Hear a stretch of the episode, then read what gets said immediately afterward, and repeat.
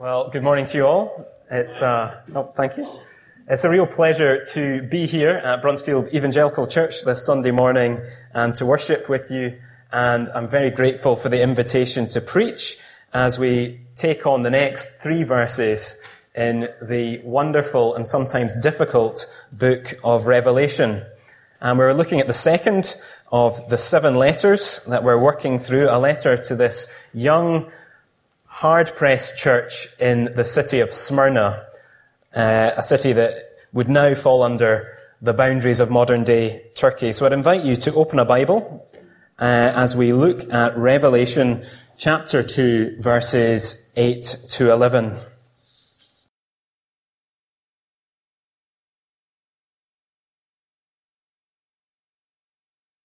To the angel of the church in Smyrna, write, these are the words of him who is the first and the last, who died and came to life again.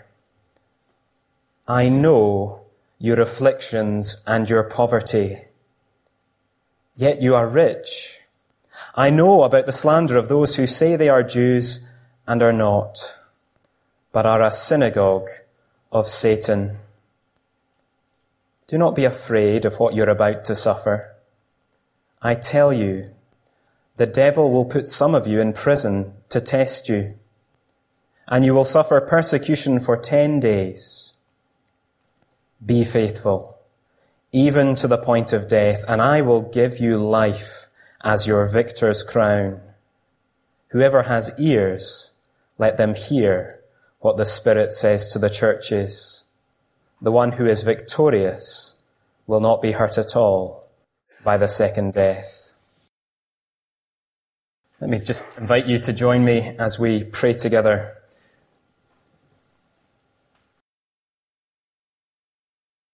Our gracious Heavenly Father,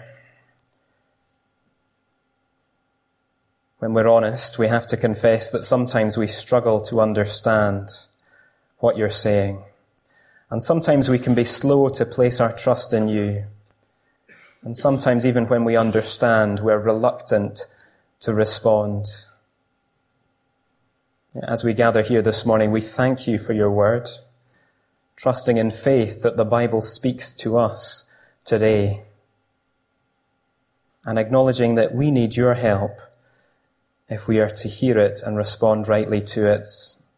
So, by your word and your spirit, speak and help us to love you more to know you better, and to respond again to the wonderful command and promise of the gospel.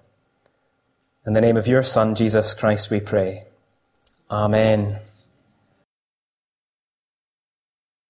Until very recently, until May of this year, I was a student here in Edinburgh. I was studying theology, and one of my classmates, I'm going to change his name for reasons that might soon become obvious, let's call him Stephen, one of my classmates made the brave and unusual decision to invite me and my wife round for dinner.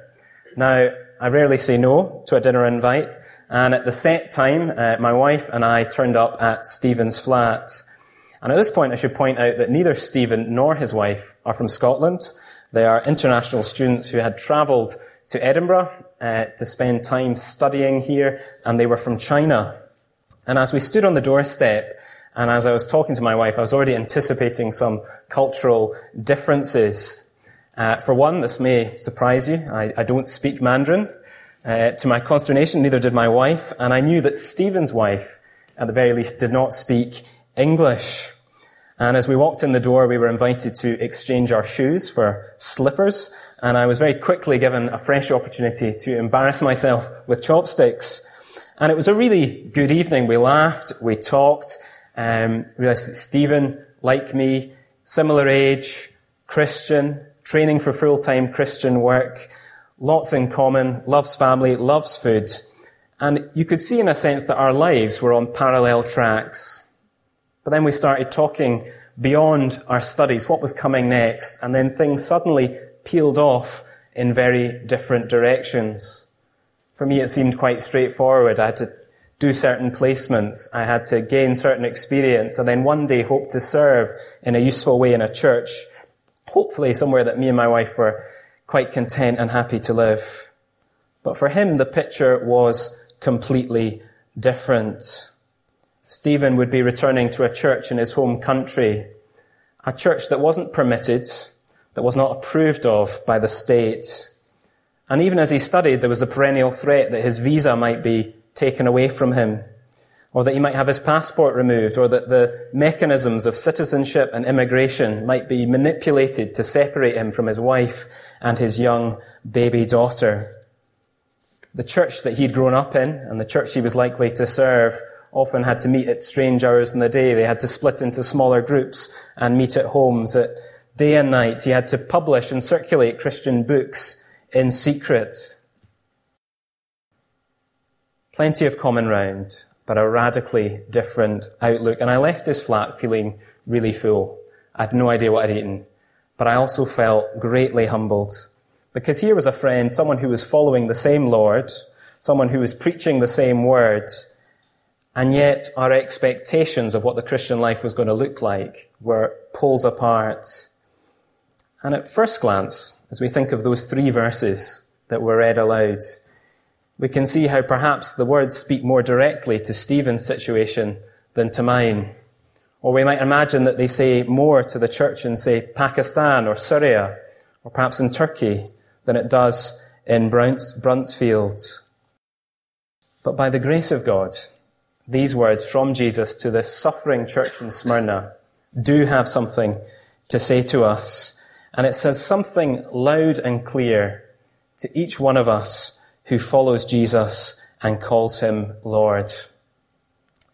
Now, before we get into that, I'm conscious that lots of people have been coming and going from holidays. There might be visitors here, and this is their being thrown straight into this series. So let me set the scene as we find it in the book of Revelation. This is the second, as I've said, of seven letters. And these letters are being written down, recorded by John. And John is looking from this rocky little island of Patmos to the mainland. And in a great vision, he sees the church in all its diversity and yet its unity in Christ in the whole sweep of history. And he looks out on this great vision and he is confronted by a vision a vision we read of in chapter 1 of seven lampstands, and it's explained that these seven lampstands are seven churches, and there amid the lampstands, we find Jesus. And just as Jesus promised his disciples in that great verse in the Great Commission, surely I will be with you always to the very age of the, to the very end of the age. Jesus is there. He is present among the churches, walking among the lampstands. And he is tending to them. He is speaking to them. He is warning them, encouraging them, teaching them. He has rebukes for them, harsh words.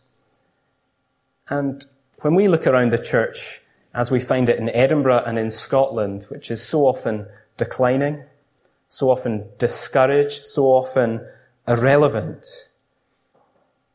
we need very little persuasion that we need to take seriously what Jesus has to say as he walks among the churches. And Jesus knows the churches intimately. If we imagine a tennis coach watching Andy Murray, he's not just interested in the scoreline, he's watching the angle of his elbow, he's watching the way he moves his feet, every last serve, volley, chip, serve, just to make these minute adjustments. And Jesus knows these churches as he walks among them.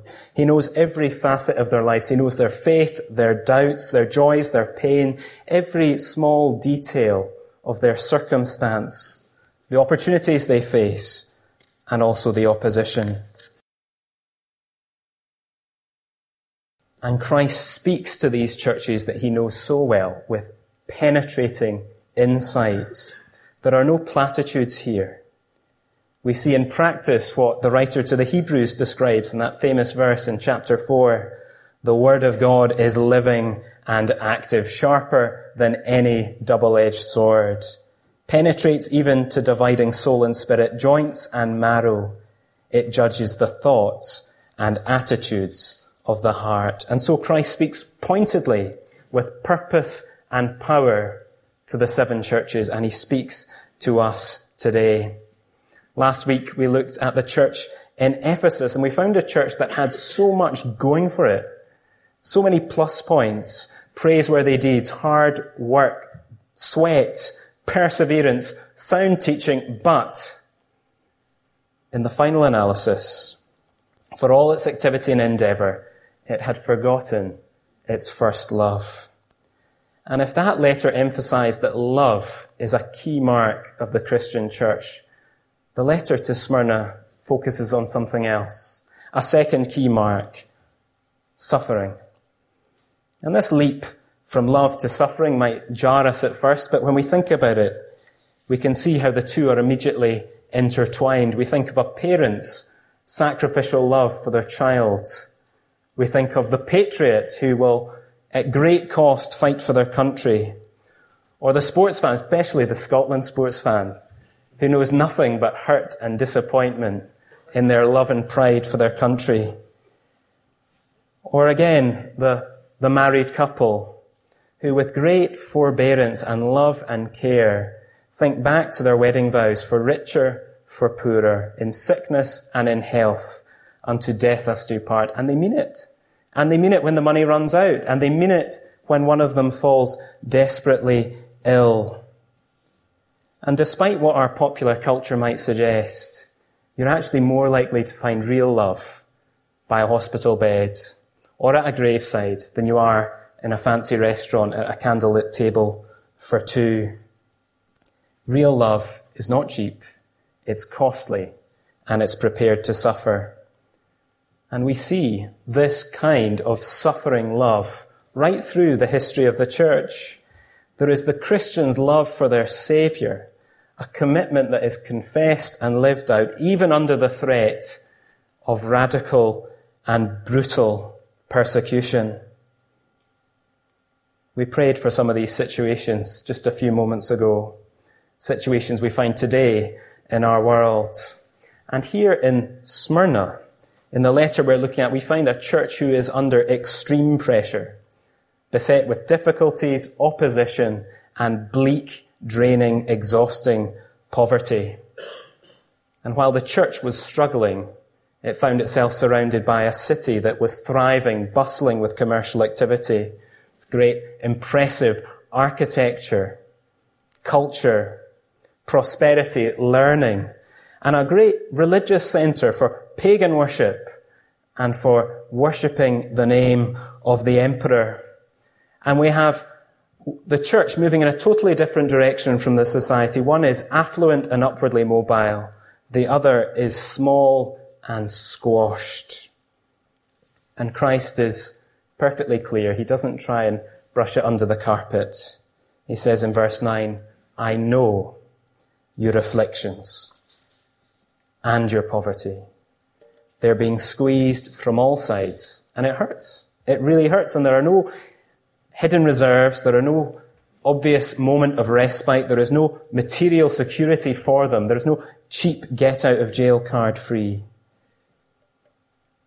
But then the picture is fleshed out a little. In the, the second half of verse 9, we read of one strand of the opposition, one source of these difficulties the Jews, a group who had sought, it seems, to discredit and disparage the Christians. And we read a phrase that may seem quite troublesome to us.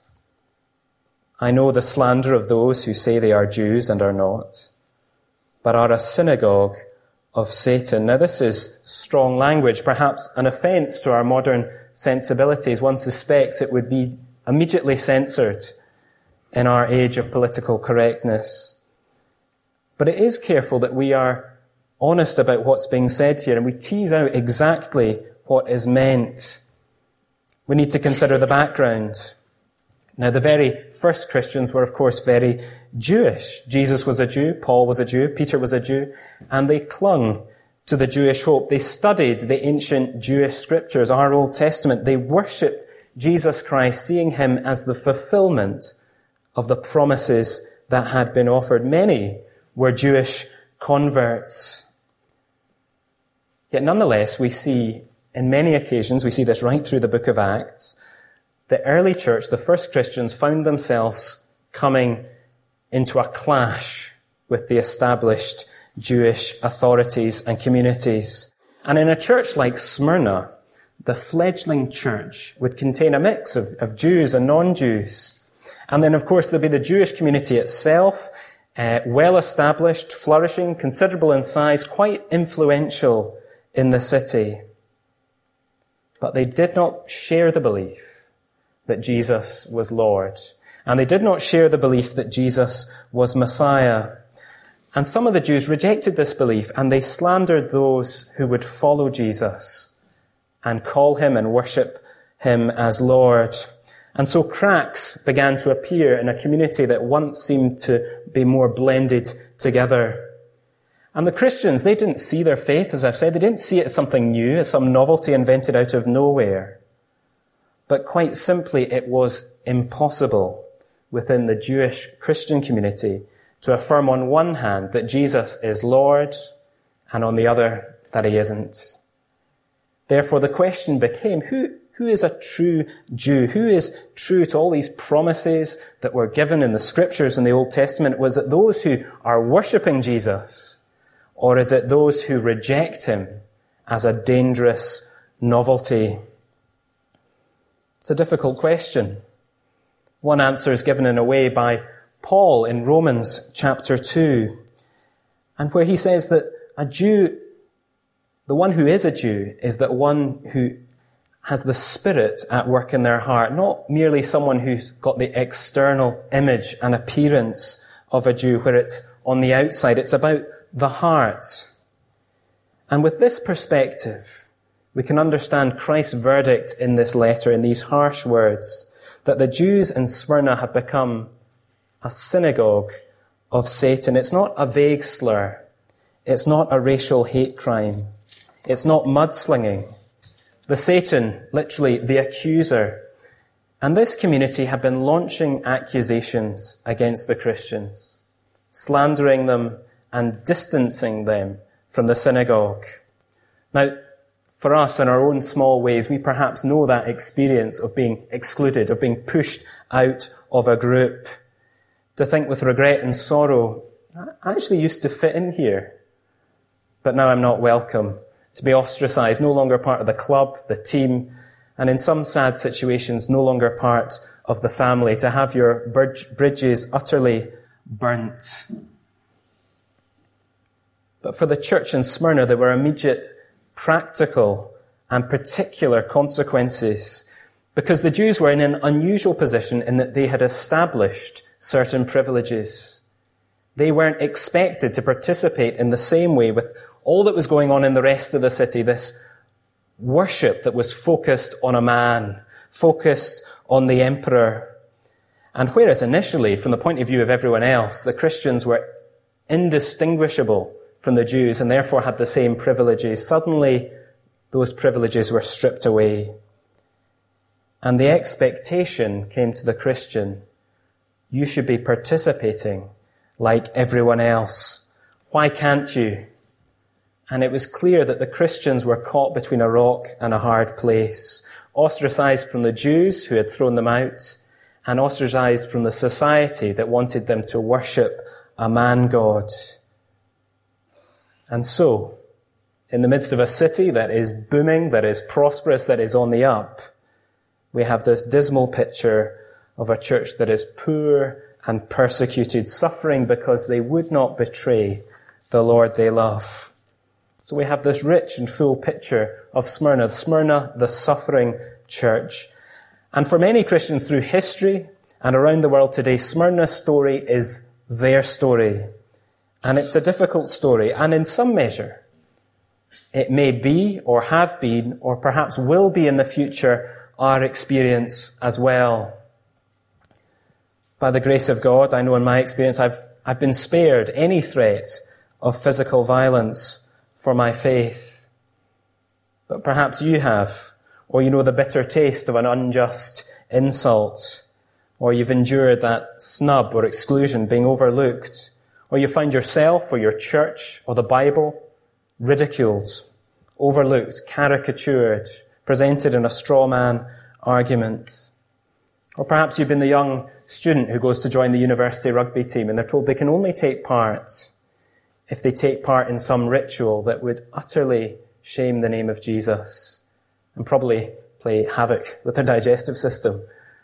But that's beside the point.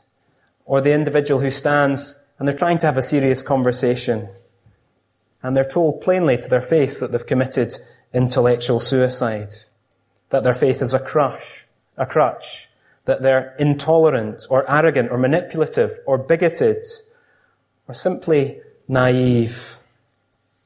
The slander comes and difficulties follow.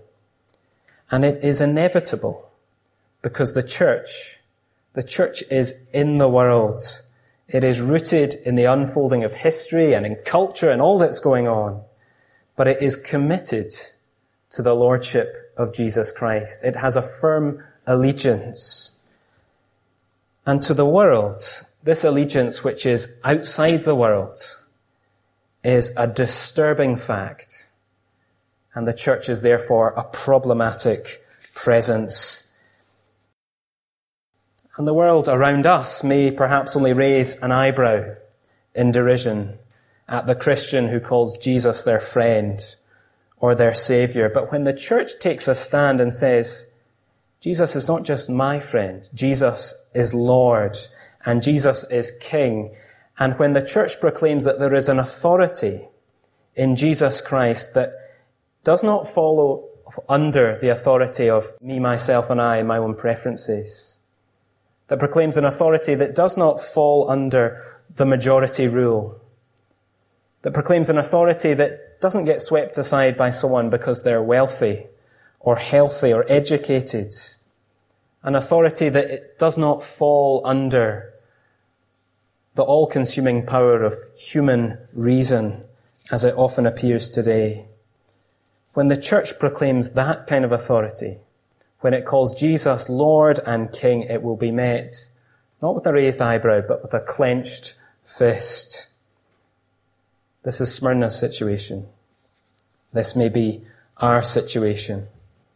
And we need to listen carefully to what Christ says to this suffering church.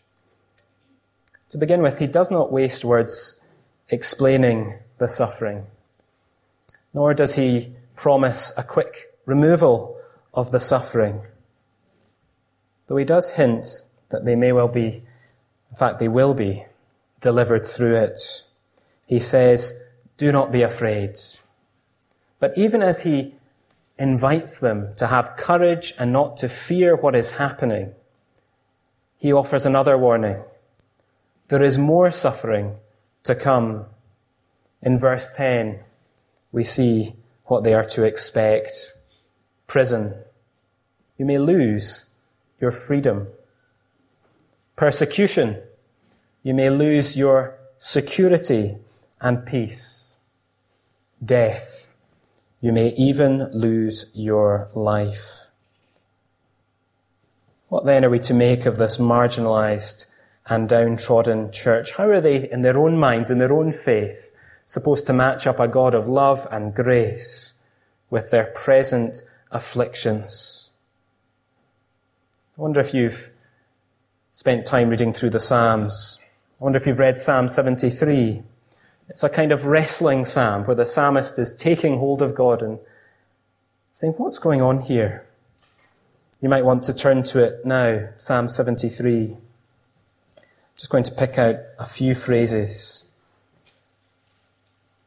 It starts like this Surely God is good to Israel. Surely there is an expectation. And yet, as the psalm unfolds, it is clear that this confession, this belief, is held despite circumstances, despite disappointment. Verses 2 to 4. As for me, my feet had almost slipped. I had nearly lost my foothold. I envied the arrogant when I saw the prosperity of the wicked. Upwardly mobile, Smyrna. They have no struggles. Their bodies are healthy and strong. And we see this perspective in the suffering church in an affluent world. There is the church feeling like the ground is being ripped from under them and then there are others who seem so prosperous and happy. And then in verse 13, this grim question Surely in vain I've kept my heart pure and have washed my hands in innocence. And perhaps this is the question for Smyrna. Is there poverty in vain? Is there faithfulness in the midst of suffering and afflictions? Is this all for nothing? We need to listen to what Christ is saying to the church. And the answer is surely no and no again. Because where the world sees and where we with worldly eyes see poverty and lack and disappointment, Christ sees great riches. For what Christ is measuring is not temporal prosperity or influence or position, which is here today and gone tomorrow, the rise and fall and the rich and famous. He is looking at spiritual riches that do not perish, that will not spoil or fade away. And so we have a paradox that is at the heart of the Christian church wherever it is found, that the true riches of the church are found in poverty. This is something Christ taught. We could read the Beatitudes in Luke 6. Blessed are the poor, the hungry, the mourning, the weeping and the excluded. And Jesus, of course, lived it and died it. Paul puts it in his second letter to the Corinthians in chapter 8, verse 9. As he seeks to encourage a church, he points to the grace of Christ who, though he was rich, yet for your sakes became poor, so that through his poverty might become rich. And so Christ says to the church, I know you. I know your poverty and your struggles. I know them because I've lived them and I died them. And I tell you that you are rich in God's economy. And he says to them who, to, he says to them to be faithful, to not be afraid, even in the midst of their suffering. Yes, the world sees something that is broken and brittle and fragile. And Christ is not going to promise a consolation prize, but rather he fortifies them for this struggle, the struggle that will continue for some time, and he promises them the most wonderful prize. Drawing on the image of this city that had a great stadium in the center and had a great taste for pageantry and occasion, he promises them something like an Olympic medal, except it's a wreath. It's bestowed on the head of a champion.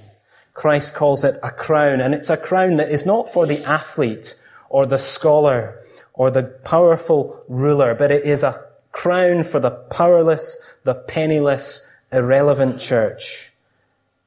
The church that will remain faithful, clinging on, even unto death. It's a great prize. And it's a wonderful promise that in faithful suffering comes great blessing. And this is the promise of the one who walks among the lampstands, the one who is first and who is last, who outlives and outstretches every empire and overrules every emperor, one who endured the quiet abandonment and anxiety of Gethsemane and the public horror of Golgotha, who knows spiritual emptiness, abandonment, injustice, mockery, violence, and death, one who introduces himself as one who died and rose again. This is the one who promises the crown, who holds out the prize. This is the one who is sovereign, even in the midst of persecution. And yes, persecution is coming from this church. It's, it speaks of 10 days, not 240 hours, but a finite time a finite time known by one who is first and last, who knows all our ends from the very beginning, our Lord and our Saviour. Let me finish with a story, a story from history, a story from Smyrna, the story of Polycarp, who was one of the great early Christian leaders. He met John, who wrote Revelation, in his childhood, and he died on the 23rd of February 155 AD, and this is his story.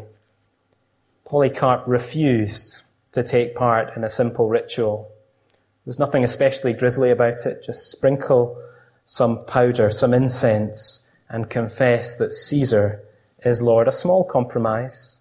It wouldn't directly affect the health and happiness of anyone he knew or cared about. But he refused. And he was arrested and brought into the stadium where before the crowds and before the government official, he was appealed to to spare himself the death penalty. And he refused. They said, swear and I'll set you free. Curse Christ. That was the invitation. And this old man replied, Eighty and six years I have served him, and he never did me any injury. How then can I blaspheme my King and Saviour? And that same day, this old man of faith was martyred. And his faith was in this great King, the one who is first and is last, who died and came to life again, who says to his disciples on the cusp of his great hour of suffering, In this world you will have trouble, but take heart. I have overcome the world. We live in a scary and broken world. This morning, the Home Secretary announced new funding to protect places of worship. And the Church of Christ in our world is a suffering church, but we're to take heart. He who has an ear, let him hear what the Spirit says to the churches. Let us pray.